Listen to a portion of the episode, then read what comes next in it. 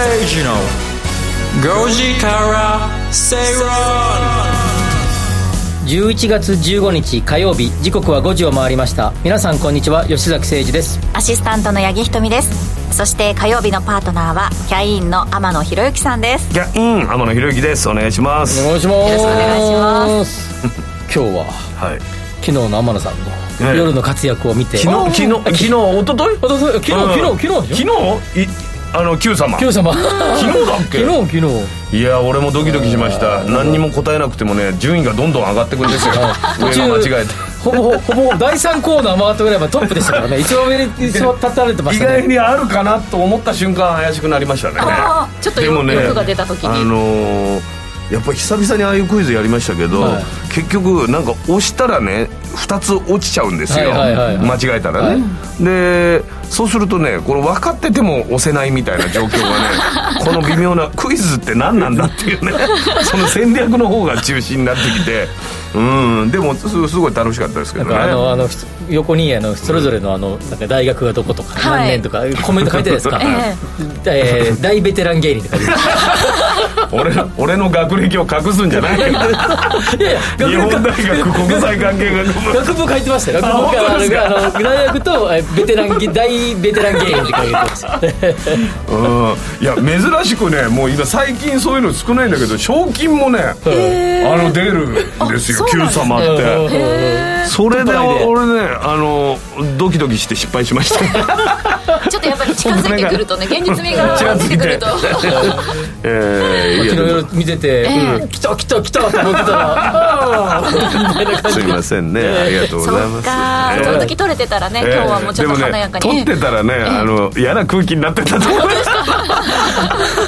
だからやっぱどっちが撮ったみたいな。芸人ポジションはあれぐらいの賑やかしがちょうど良かったんじゃないですかね。えーでもねまた次の機会の出場のために あのこの番組でいろいろとそういうことに関するそう実際はね。いろいろと集めていただければと思いますけれども、今日はですね、前半ゲストをお招きしてまいります、えーワオフード株式会社代表辻井義則さんにお越しいただきまして、はい。いろいろとお話を伺ってまいりましますね代表が来るそうですね。あのコールドプレスね、はい。シドリンクのね,、社長ね。はい。ゆっくり絞るってやつ。ゆっくり絞る。そのあたりもね詳しく後ほど伺っていきます、そしてインカム投資をテーマに進めていく「カムカムインカムクラブ」のコーナーですが、今月は歴史に見る不動産市況と景気というテーマでお送りしてまいります、硬いねなんかね。そうですね。結構しっかりしたテーマなんですけれども、今日は現在の金融緩和バブル起こった背景と今後について。これまさにこの間、きゅえー昨日か一昨日のその Q 様で、ちょうどバブル期の90年代やりました。え言ってましたねはいはいはいはいはいリーマンショック分かったんだけど押せなかった。ですでそうそう全然よく出てましたね。リーマンショックの映像なんだけど、はい。俺がもし押したら2つ下がるかもしれない。戦略に走っちゃったっていうところ。そうそうそうえー今日は普通に話せますんでよかったはい、しっかりとお話伺っていきます、はい。はいそしてですね番組後半も2人目のゲストをお招きしてお話伺って誰ですかまいります。秘密ですか？そうですね。今日まあは秘密です秘ね密ですか？バレてる可能性もありますね。そうですか。はい、さて今日も番組ツイッターで、えー、どしどしご意見募集しています,、はい。ハッシュタグご時世で皆さんどうぞつぶやいてください今日も盛りだくさんの内容でお話進めて取り上げていきましょう。はい。ねお越しあの書いていただいた方でねね。そうですね。はい、今日は鎌田さん来るのかなっていうツイッターもね いただいてますけれども。バレた。バレた。どっかな、さあそれでは進めてまいりましょう。この番組はロボットホームワオフードココザスの提供でお送りします。吉崎誠二の5時から正論ラジオ日経吉崎誠二の5時から正論をお送りしています。今日はこの時間ゲストをお招きしてお話を伺ってまいります。ワオフード株式会社代表辻義則さんです。よろしくお願いいたします。あよろしくお願いします。よろしくお願いします。よろしくお願いします。辻さんは水曜日ね、の会に来ていただきましたがそうなんですね。はい、その時にもいろいろお話を伺いました。が今日は違う切り口で、そうですね、えーはい。別の切り口で、まあ、火曜日らしい切り口で。こちらにはですね、えー食芸人がいますから ええそうですね。料理は好きなんですけどねこれも興味ありますね非常に。今日はねたくさんねあの、サンプルというか持ってきていただいて商品持ってきていただいて、ごくごく飲んで。はい、商品に囲まれながらという形で、まあ、水曜日聞いてくださってた方もいらっしゃると思うんですけれども、辻さんのプロフィールをまず紹介させていただきます、えー大学卒業後商社の勤務を経て2015年にワオフード株式会社を設立、素材本来の力を生かすというこだわりを大切にしたコールドプレスジュースや植物性発酵飲料を開発そして販売しています、今日はですね食の分野から健康にアプローチしている辻さんの思いや会社の今後の方向性などお話伺っていきます。はい、これあれですよね。かなりリピーターだということで吉崎さん。そうです、僕はねあの夕方大体4時ぐらいになるとですね、まあ、この局に入るちょっと前ぐらいにですねえーなんていうかなエナジードリンク代わりとしてですね、はい。あのコールドプレスのこのホワイトグレープフルーツを大体、えーコップに1杯。僕はあのこのちっちゃいサイズじゃなくて大きなサイズのペットボトルで買ってますので 巨大ペットボトルで買ってますので、ええ。それをコップに1杯飲んで出動という感じで局に来るっていうのが毎日のあのルーティンになっ日てます。課になってるということそで、う僕はそれ吉崎さんにそれを聞いてえ僕もあの日課に近いぐらいの頻度で飲ませていただいておりますよ。だからお二人すごい元気なんですね。健康的だなというふうに本当に思うんですけれども、その今お話しいただいたワールワオコールドプレスオーチャードっていうのがたくさん種類あるんですよね、はい。あのいろいろな味があるということなんですけど。あそうですね、はい。うん、あのーまあオレンジ中心としたシトラス関係のものはほとんど取り揃えてます、あのオレンジ、えーブラッドオレンジ、ピンクグレープフルーツ、であのホワイトグレープフルーツ、うん。で、えーリンゴ、うん。ですね。で、あのー今10月から、えー、と新しく発売になった、えーワオホールフルーツっていう、はい。これもう赤ぶどうこれ。ですね。ホールフルーツはもうそのもの全部っていうことですね。そうですね、はい。要は、えっと、ブドウ一房丸ごと、か皮ごとみたいなことですか？もうそうですね。丸ごともう凝縮した、あのジュースですね、今日ね持ってきていただいた新商品ということなんもですけど、う飲んだことのない深みというかね。そうですね。あの今までのブドウジュースって ね。何を飲んでたんだっていう感じがするぐらい。先ほどねちょっとあの、試飲させていただいたんですけれども、はい。口当たりがもううん。違うというか、とろっとした なんかとろみがあるなっていう、はい、でその後ちょっと酸味があって、爽やかな甘さっていうので確かにこれまで感じたことのないジュースだなっていう、まあ、やっぱブドウ独特本来のブドウ独特のあのワインとか飲んだら感じるちょっとこうツンとする感じのあの、はい。まあ、若干こう酢の毛のそうそうそうそう。酸っぱいっていうよりも、まあ、酸味感がプンときますよね、あれあんまり普通にその辺で売っているジュースでは感じないですよね。そうですね、ええ。あのよくあの香りが高くて、その味わいが複雑っていうコメントを、あの飲んだ方からあのよく、まあ、あのこお声いただくんですよね。であのうちの会社あのワオフード、我々ワオフードの商品開発において一つ大切にしていることは、はい。あの飲んだ方があのん自然とつながる、うん。うん感覚をあの得れるような商品、おーまさにつながった感じですもん吉崎さんと、そうですね、うん、これをあのワオフードはワオフィーリングっていう言葉で、うん、これ新しいワオフィーリングっていうのを、あのなるだけ多くの方と共有できるように、うん。わおまだ飲んでないのみたいな。ー。でも多分周り見てて飲んだ人みんな多分、人に勧めてると思うんですよ。ね 多分。これいいよみたいなゆ感じ。ちょっと唯一無二じゃないけどそんな感じですよね基本だとね。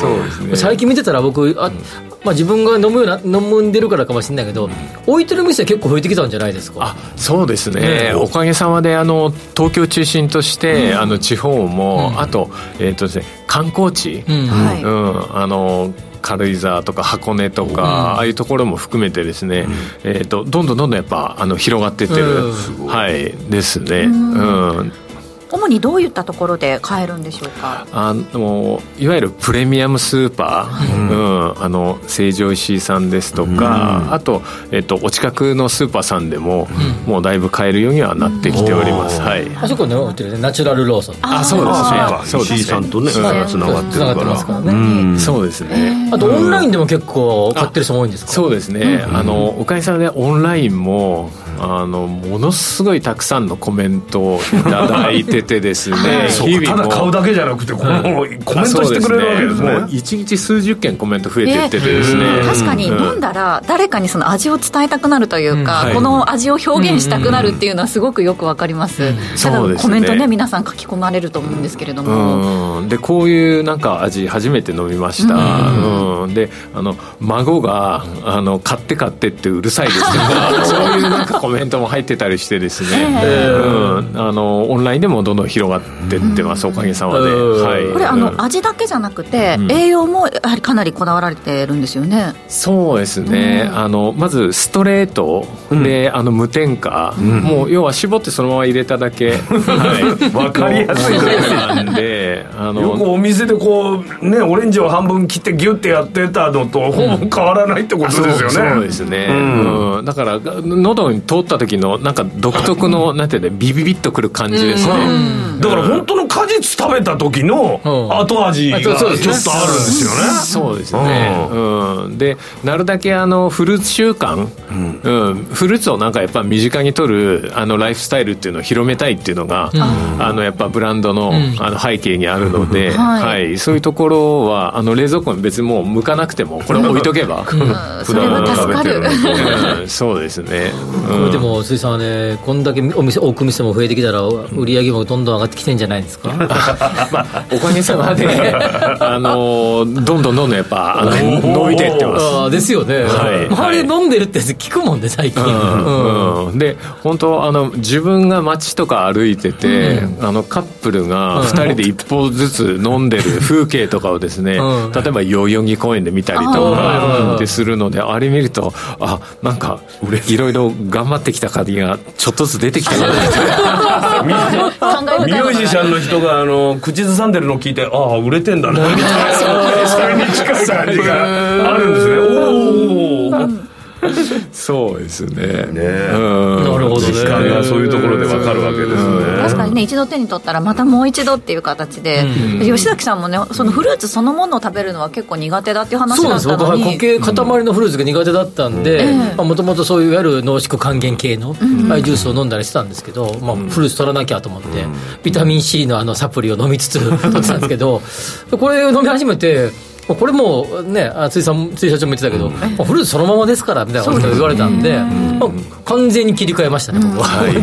またね見た目もすごいスタイリッシュですよね。これそうちょっと海外みたいなねね容器にもこだわりはあるんですか？そうですね。あのえーワオフードの企業理念人と地球に健康に豊かに、だから地球のことと人に気を使ったあのブランドっていうか会社なんですね、で、はいこれあのペットボトルのあのフィルムついてるんですけど、はい。あのこれそのままあの捨てれるんですね、あ剥がさなくて。いい外剥がさなくていいです。のままリサイクルされるペットラベルを使用って書いてあるへえこれなんでですか？あのこの、えー、と周りのこのフィルムとこのペットの素材が同じで、おおなるほどなるほど。うん、でこの、えっと、剥がさずっぽいできるのはおそらくうちだけ、えーですそれねまた別の技術ですかこのラベルと容器の。まあそうですね。へえうん、特いやこ殊れキャッ技術プもこのままでいいんですか？あキャップだけは外すんですうん。そうですね。これを外すんですようん。うんうんキャップをポイってしてあこのままであそうですね。ビリビリのやつがなくていいと。はい。うん。なんでまあ主婦の方とか、はい。あの分別とか、うん。そこはあの 楽ですよね。楽なんじゃ無ないかな。心でいつもやってますからね。ベリベリっていうのテレビ見ながらこう、はい。これでもさっきのあのワオホールフルーツの方はい。はこれからどんどん品揃えが増えていくんですか？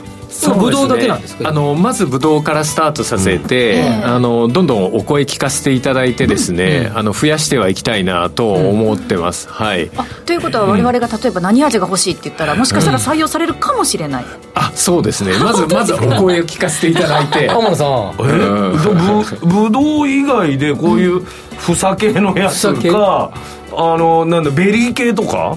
そういうのも可能性あるわけですか、ね、桃系とか。いわゆるあのストーンフルーツっていう。はいはいはいはい、水分がそんなにあのブドウと比べると少ないから、数すらなきゃいけなくなってくるんですかこれ？まあまあ贅沢な。まあまあ贅沢。ねぶどう一房買うと今1000円ぐらいしますよね場合によっては1900円ぐらいです。けどこれ280円ぐらい300円ぐらい280円ぐらいそこねその前後なんですけど。このコスト見極め確かにそうですね。味のリクエストをね出すのは勝手ですけれども採用するのはもう。じゃあシャインマスカットでなんていうと ちょっと値段が変わってきちゃうんですね。確かに。メロンとかは もうみんな欲望が愛知県のマスクメロンいいですよ。1万円ぐらいしますけどね君の箱に入って。あと我々は基本的にあの不可能なことをやっぱ可能にしていきたいっていう会社のやっぱポリシーではあるので、うん、ちょっと今すぐじゃないですけど。でもブドウにいろんな種類があるからいろんなブドウね。ブドウのラインナップがあってもいいかもしれないそう赤ワイン用のとこ白ワインも。ね。そうですね。でこれはオーストラリアのあの一番でかいマレー川マレーリバーって水が一番きれいで大きい川があるんですけどその周辺にいわゆる本当のプレミアムフルーツだけ取れるあの畑があるんですよ。楽園があるんだ。で その楽園の果実だけで。作ってる作ってるんです。よ。なんでそこまでこだわるんですか？契約農家というそうですね。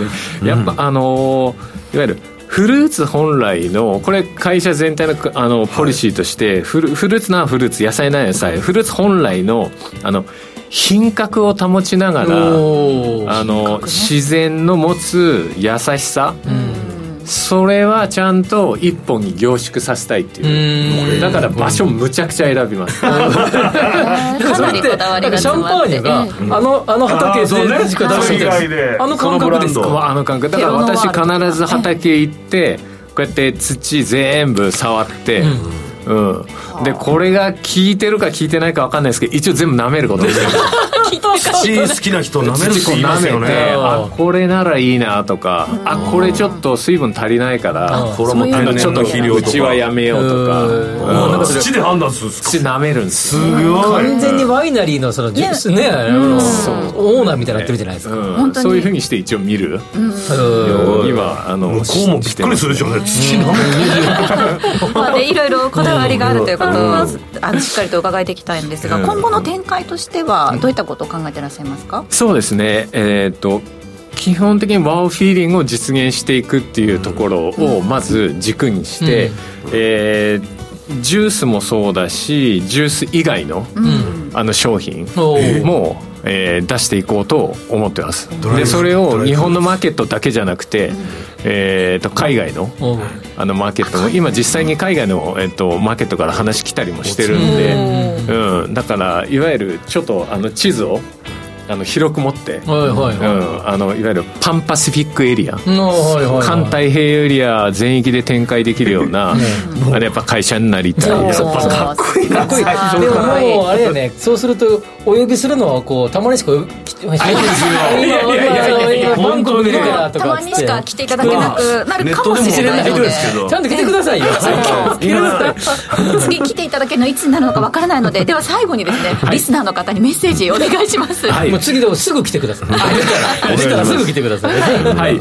えー、ワオフード代表の、えー、辻義則と言います。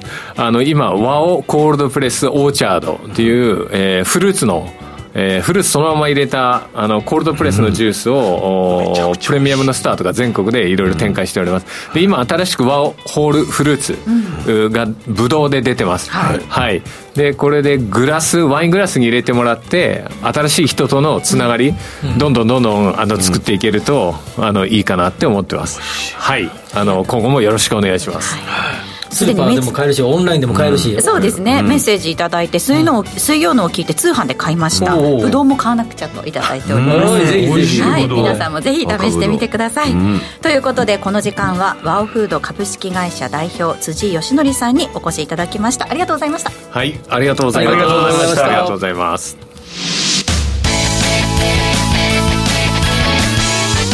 吉坂誠二の5時から正論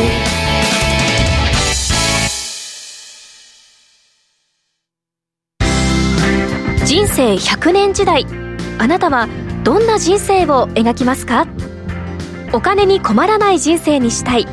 やりがいのある仕事に就きたい。お気に入りの間取りの家に住みたい。あなたの描く理想の人生をココザスが幅広くサポートします。さまざまな資格を持った専門家がお金仕事住まいについて無料でアドバイス。一緒に豊かでワクワク生きる未来を作りましょう。詳しくは番組ウェブサイト右側のバナーからココザスホームページをチェック。ここでお知らせです。電話でラジオ日経の放送を聞けるラジオ日経テレドームサービスが12月31日でサービス終了となります。今後は引き続きラジコなどで放送をお楽しみください。以上ラジオ日経からのお知らせでした。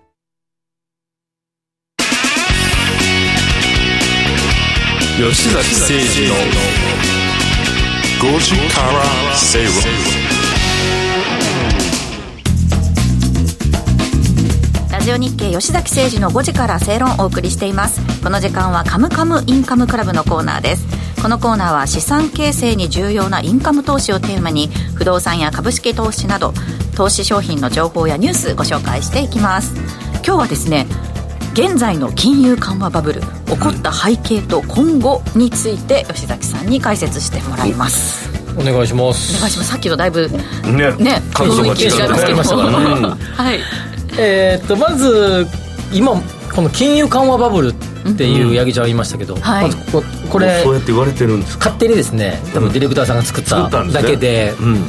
名前ないです、バブルじゃないかということになってるまだ終わってないから、ここでもう前回も前々回も喋りましたけどバブルっていうのは別にバブルの最中に誰もバブルと思わない終わってから気づく終わってから気づくっていうことですので、まあ、今はまあバブルという状況にはなありませんが、えーここ10えー2013年前後ぐらいからの、えー不動産市況の好調っぷり、まあ、これをですね、まあ、仮にですね、金融緩和バブルというふうに呼ぶことに今ここではしましょうとい。うことになります。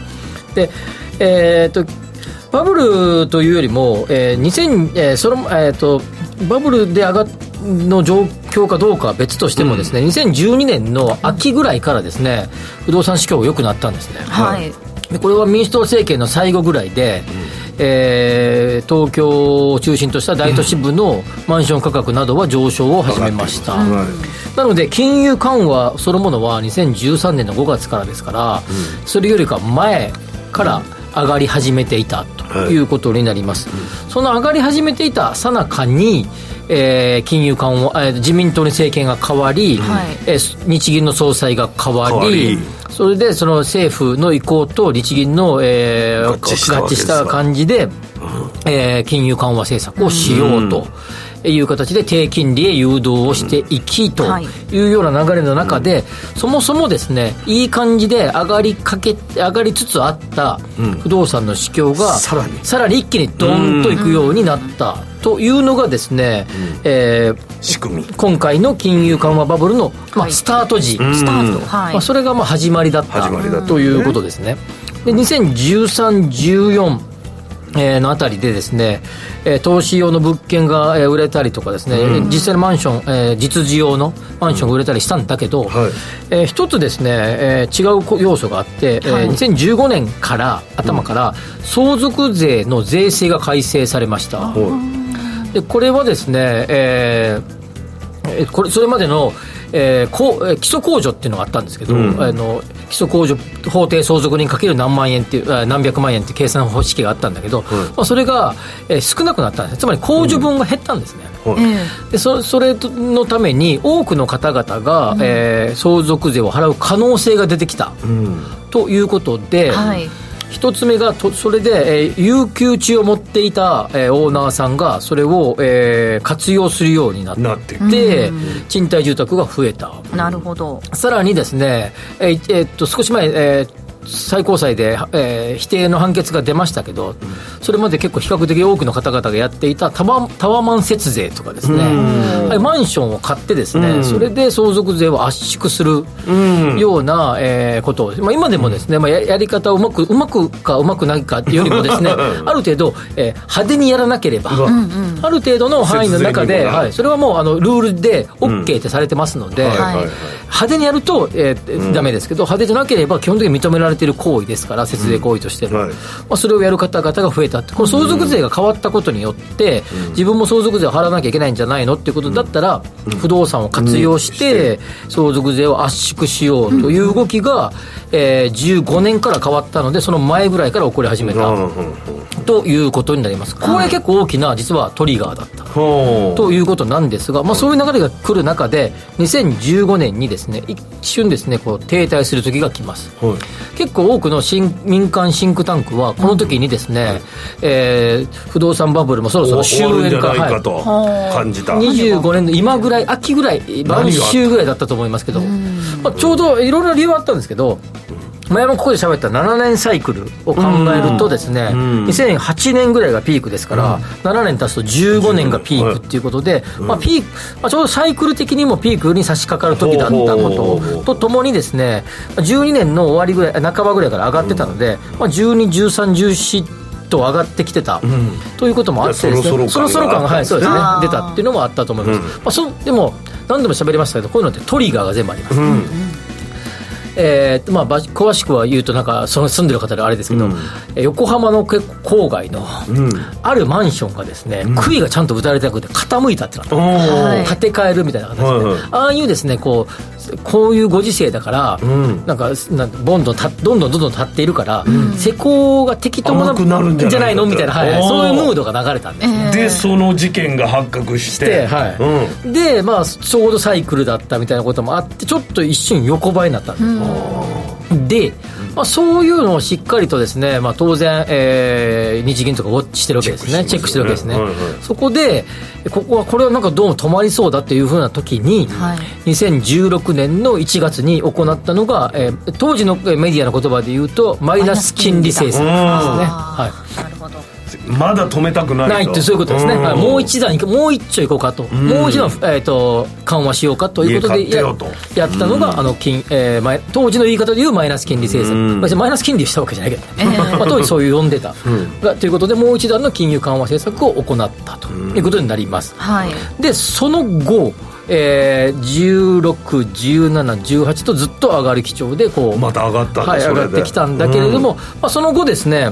えー、一時期あのーいろんな、えっ、ー、と、なんていうか、金融機関的にはそろそろ、えー、出し貸しすぎかなと、え貸し出し総量が増えすぎかなということで、18年の半ばから後半ぐらいで、若干絞るような、うん、えー、雰囲気があって。ってやったんだけど、そのと時にも海外からのお金も結構入っていたので、はい、19年の20年のちょ20年前半直前まで、うん、19年の一番最後ぐらいまでは、いい感じで来ていたさなかに、うん、まあ、コロナが来ると。そういうことか。いうことで、えー、うん、一旦一旦停滞をする。しかしながら、コロナで停滞したんだけど、まあ、それは数か月に過ぎずですね、はい、逆にペントアップ需要みたいな形で、えー、さらに上昇を続けていったと。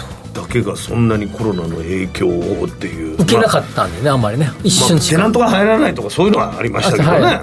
あの飲食系とかね、住居用とかはね逆に充実させようみたいな流れですもん、テレワークとかが。増えたからっていうので、今喋って今56分で喋り6分ぐらい喋りましたけどこれが大体2012年の秋ぐらいから現在までのこう流れということで、まあ、地価なんかを見ていると、えー、21年か22年に入ってからはもうずっと地価も全国的に上がり始めてきているという流れですみんながこれかなこれかなこのトリガーかなと思いながら来てまだそのトリガーがはっきりしない状態で今まだ低金利も続いてるから、この流れが変わる時がやっぱり。じゃあ今後じゃあ今後どうなるのって、まあ、起こった背景について話しましたこの先どうなるのってことです。が、まあ、今の話の通り、うん、2つですよね。1つ目はサイクルと金利が、もうとにかく一番重要な、えあの論点になってくると。でそれその流れからいくとさっきの815でいくと22ですよね、はい、22がもしかするとな7年周期で7年周期でいくとガタッとくる可能性があるんだけど金利の部分がずっとさらに低金利ですよね、今多分こんな状況で金利をぐっと上げ上上げない。あ絶対に上げないと思いますね、今この状況。円安が少し落ち着いたんでね。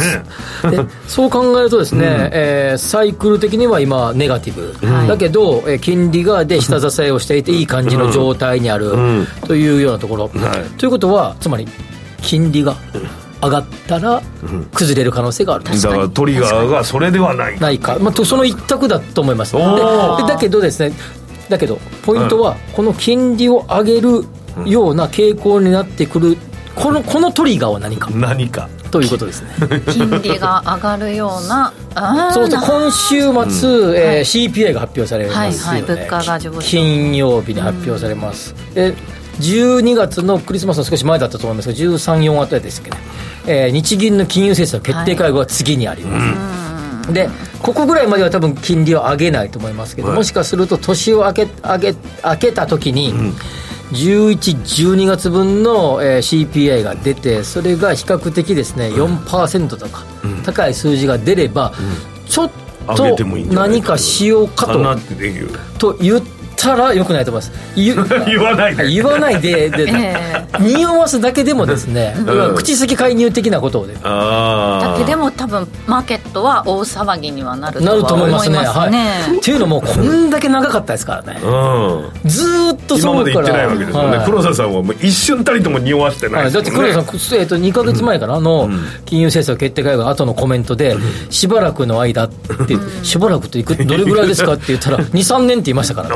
ああもうポロッと言ってるんですね。もう2、3年って言いましたからね、まあ、2、3そうすると。その発言を信じるならば、2、3年は上がらないえ黒田さんの任期は？来年4月末からね。春ですかね。四はい。あじゃあ継続でっていうことでいくのかね。あねそのまあでもどちらにしろ次に総裁になる方はかなり難しいね。と思うんでよね。ですもまあどこかでタイミングを見計らってなんだろうけど、ただ、結果的にですねここ今回上がり下がりがなかった中ではい来てますので、うんもしかすると日本が一番こう美味しく安定。安定感があるっていうふうに見られると、うん。不動産に対して世界的いろんなところが金が入ってお金が入ってくるかもしれないというようなこともありますのでですよねまあ、現状だけ見れば、かなりポジティブな状態にあるということですが、まあ、多分数か年はポジティブなんだろうけれども緩やかな上昇。緩やかな上昇だと思いますね、なるほど。はいバブルになるかとこれが現在の金融緩和バブルじゃないんですね。バブルかもね。かどうかわからない。ねそのトリガーが金利であることは間違いない。それだけは間違いない。その金利が上がるかどうかは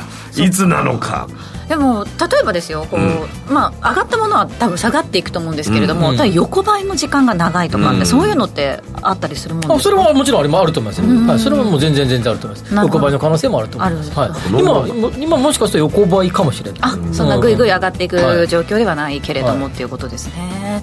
俺白川さんがはい。あって懐かしいです懐かしいですね。黒田さんになったじゃないですか、で白と黒と来てるわけですよ。だから次もね色のつく名字の方がなるんじゃないかなと思ってるんですけど。今候補に上がってる方で色のつく名前の方は 今のところちょっといないかなというふうに思いますね。次でも今2人ぐらい候補なんだよね。そうですね。これどちらもそんなにあの指名用パターンの人じゃないですよ。ああそうなんですか。なんか財務省からの人なのか、それ日銀出身者なのかとか、なんかまあそういうので、黒田さんがね財務省の方ですから次はまあプロパーで行くのかなという感じ。さっきのね白川さんはあのリーマンショックの後の時とかね全く緩和しなかったですからねいやでも黒田さん、その辞めた後におそらく講演だったりとか、まあ手記とかも書かれるかもしれないですけど、あそれは絶対そういうのがね、出てくるのはちょっと楽しみかなというふうに思い黒田さんは多分この後もう大売れっ子講演家でしょうね。アベ アベノミクスとね結構言ってるわけでどこすね。どこの会社でも引っ張りだこでしょうね。顧問みたいなところで。いやいやいやこの先じゃあそのトリガーっていうのがいつになるか我々もねかなりこう目を配って、まあでもさっき言ったしばらくはいいんじゃないですか。うんはい。はいわかりました、えー今日取り上げた内容に関してはインカムクラブのホームページでも確認してみてください。お知らせの後はゲストをお招きします。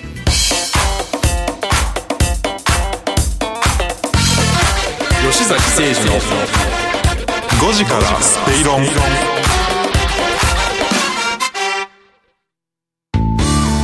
不動産 DX を推進するロボットホームは DX 統合支援サービスとして IT を掛け合わせた不動産開発や運用経験を活用した様々なサービスを展開しています。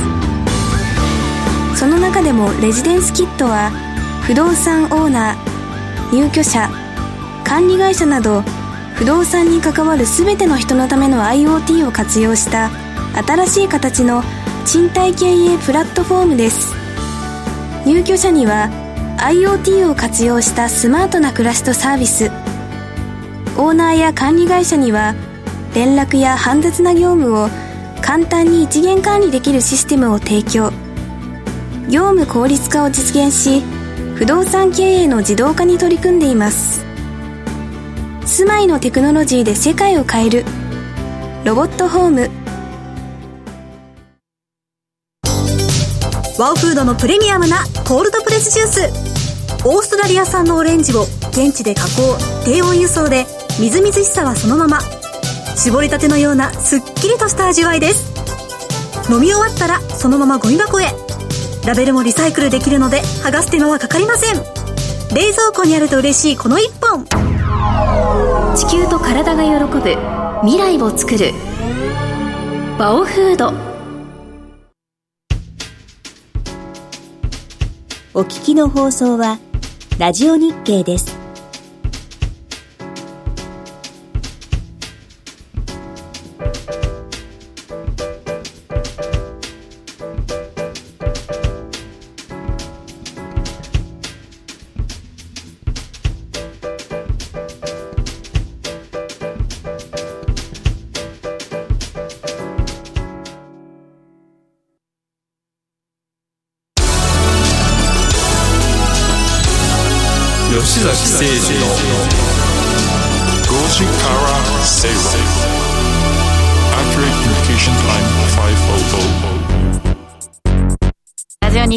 崎誠二の5時から正論をお送りしています。火曜日のこの時間ゲストをお招きしてお話伺っていきます。今日はですねラジオ日経の鎌田記者をお招きしてお話伺います。よろしくお願いします。お招きいただきましてありがとうございます。目いっぱい務めさせていただきます。今日このスタジオの中に鎌田さん的な人が2人いますから。鎌田さんと鎌田さん。そうでございます。ね今日のテーマはここ最近日経平均もすごくいいですが、今日も上がってましたよね少し。今日とはちょっとだけが今日はほんのちょっとだけ上がり2万ました8000円はキープしてですえかーとギリギ10円。リ今日はもうね上下幅ではい。日経平均で140円もないという状況の中で、うんえー上がってる株はいっぱいある。ある。動いてる株はいっぱいある、で今日の結論は買える株はまだまだある。ある。だけどだ全体がどんどん上がるって考えるよりも、えー投資して報われるような株はいっぱいあると。あるよとそんな発想でいきたい。知りたい。報われる株これはあの要は全体論で言うとですね、まあ、また先週ドーンと株が上がりましたよね、要はもう何度も見られましたよね。あの市場でえこれからえ今年何回も見られる。市場で予想しているよりも金利がそんなに上がんないんじゃないかということで株が上がると、そういうパターンって結構ありましたよね、でそうするとでもこれから先株が例えばね1週間で20%株が暴騰したり、アメリカのダウが上がったりすると、またこれで株価が上がって資産効果で高いものも買えるようになってインフレが進むっていうことで、そうすると株が上がるとまた FRB の方で引き締めのコメントが出てくるっていう形で、まあ全体がどんどんどんどん上がって、有名な株がどんどんどんどん上がるっていうそういう環境じゃありませんよと。いうそれは前提に考えておきたいなと思いますね。なるほど今でもどうどうなんですかねなんかこの世界的に今こうなんていうのももみ合い感がありますよね。だからあの下がった時はなんか買いを探場を探して、ねこの間のように急騰して、でも急騰してどんどん上がるっていうようなことを考えると高いところ掴んじゃうっていう。こういう時ってこういうココメントするのが一番め大変なんじゃない？ですかそんなことない。でで今はあの全体の株価が上がるっていうよりも、え選ぶ時に何を考えるかっていう、うん。そっちの方で。何かを考え買える株がいっぱいあるっていうね。でこれでですね、あの一つの発想でやっぱり安い株ですね、利益に対して株価が低い株、要はあの、ね、基本的な PR とかあるじゃないですか、それの低い株、日本には、ねそういう株がたくさんあって、やはりあの日本人がこれから投資する人は増えると思うんですよ、ね、人生100年、株式投資、株価、非常にあの世界で活躍する企業が多いから、その世界で稼いだ収益を日本人に還元させるっていうためには、株式投資が非常にいいツールである、はい、まあ、この発想で、でそうすると、安い株がやっぱり、あの割安な株がだんだんだんだん上がるっていう状況になると思います。うん、それで株価が下がるときっていうのは、やっぱり海外投資家が売るじゃないですか、はい、海外投資家が株を売るときに売る。で、うん、なるべく下がりにくい株を探すという発想でいうと、うん、海外投資家の保有株が少ない株、うんうん、少ない、それそうねそそれであの企業の決算が発表されて、うん、あこの株すごく利益と比べて安いなという株、これを探していくというような発想で。す、うん、なるほどね。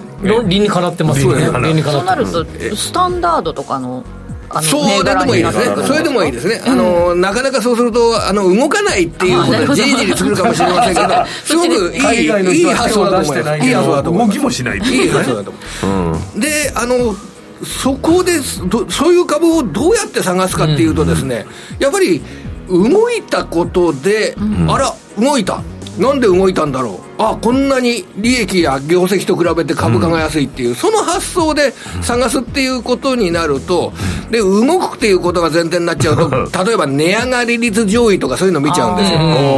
で、あの、八木さんの言うような、ちょっとね、おとなしい株じゃなくなっちゃうんですけど、そうすると、あの、こう、例えば今日ですね、あの、プライム市場で上昇率がトップになってる株、150円高の957円、18%上がってる株で、これがね、KPP グループって会社があるんですが、KPP グループって言ってもよくわからんですけど、何番ですか？えっ、と、9274です。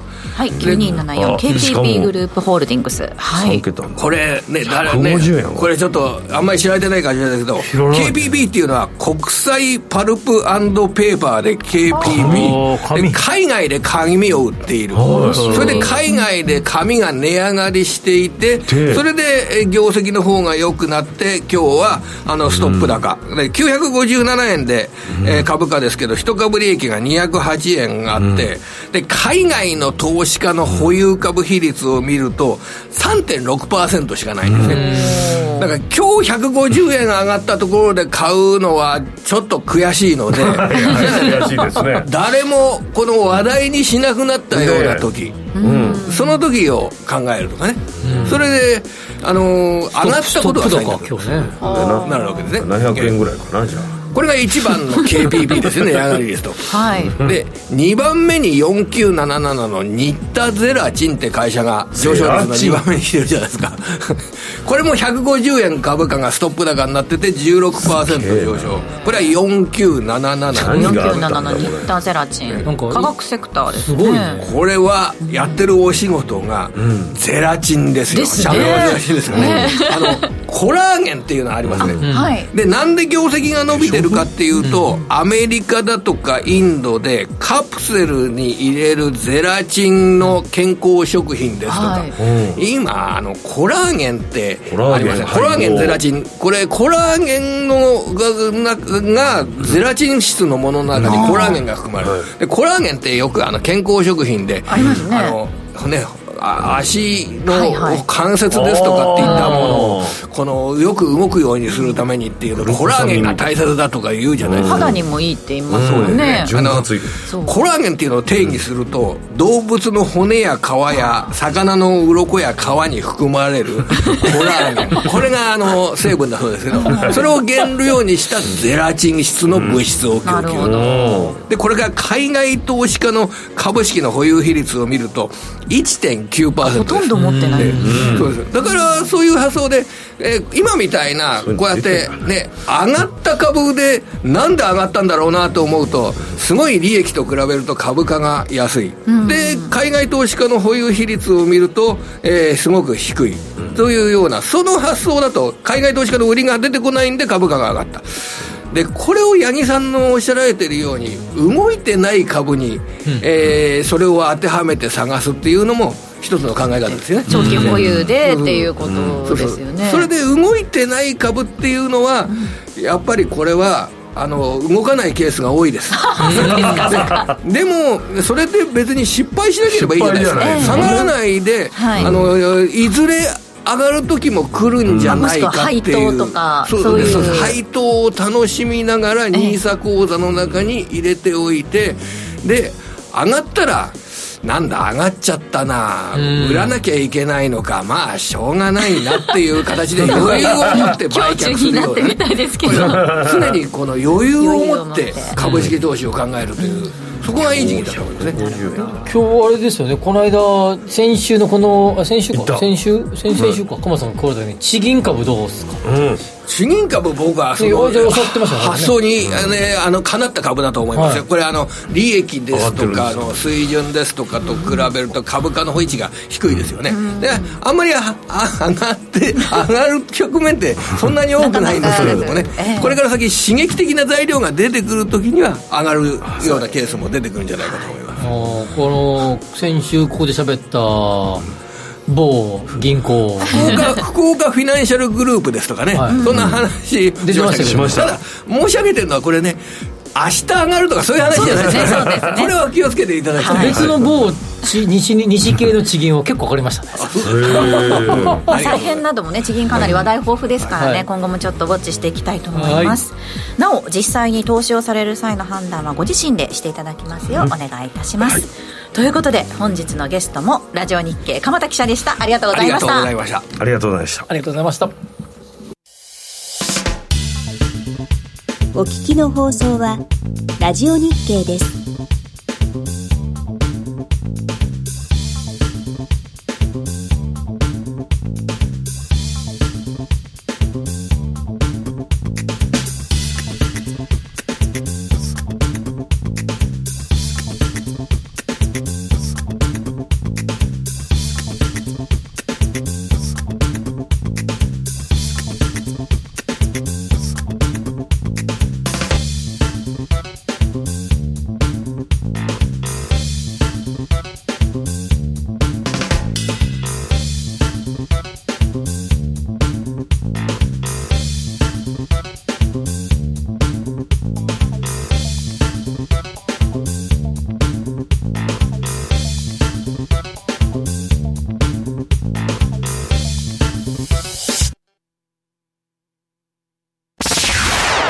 崎誠二の5時から正論。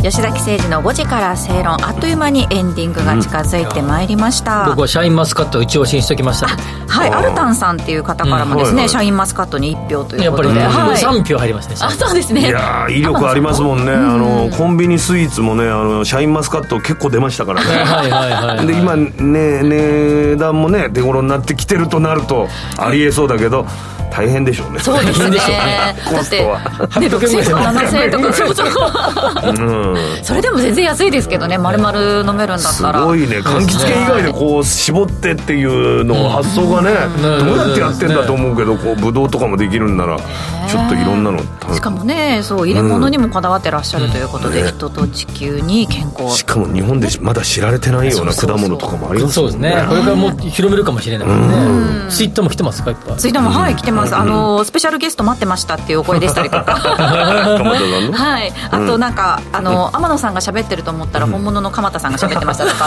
そうです。間違えないでください。今週もね本当にあの幅広く、はい健康の話から、うん、バブルの話、えー、そしてマーケットの話まで幅広くいろいろとお届けしてまいりました、ね、はい、幅広ですよす、ね、あ っという間にお時間となってしまいました、うん、この番組はロボットホームワオフードココザスの提供でお送りしました、はい僕はもうホワイトグレープフルーツなんですよ。一択なんです。いつも、ええ。大人大人ね。大人な感じだね。天野さんが言ってたさあの グレープフルーツに砂糖かけて。昔の食べ方ですよね。砂糖入ってないそのままですからね。ぜひ皆さんも試してみてください、ということでここまでのお相手は吉崎誠二と天野博之と八木ひとみでした。明日も夕方5時にラジオ日経でお会いしましょう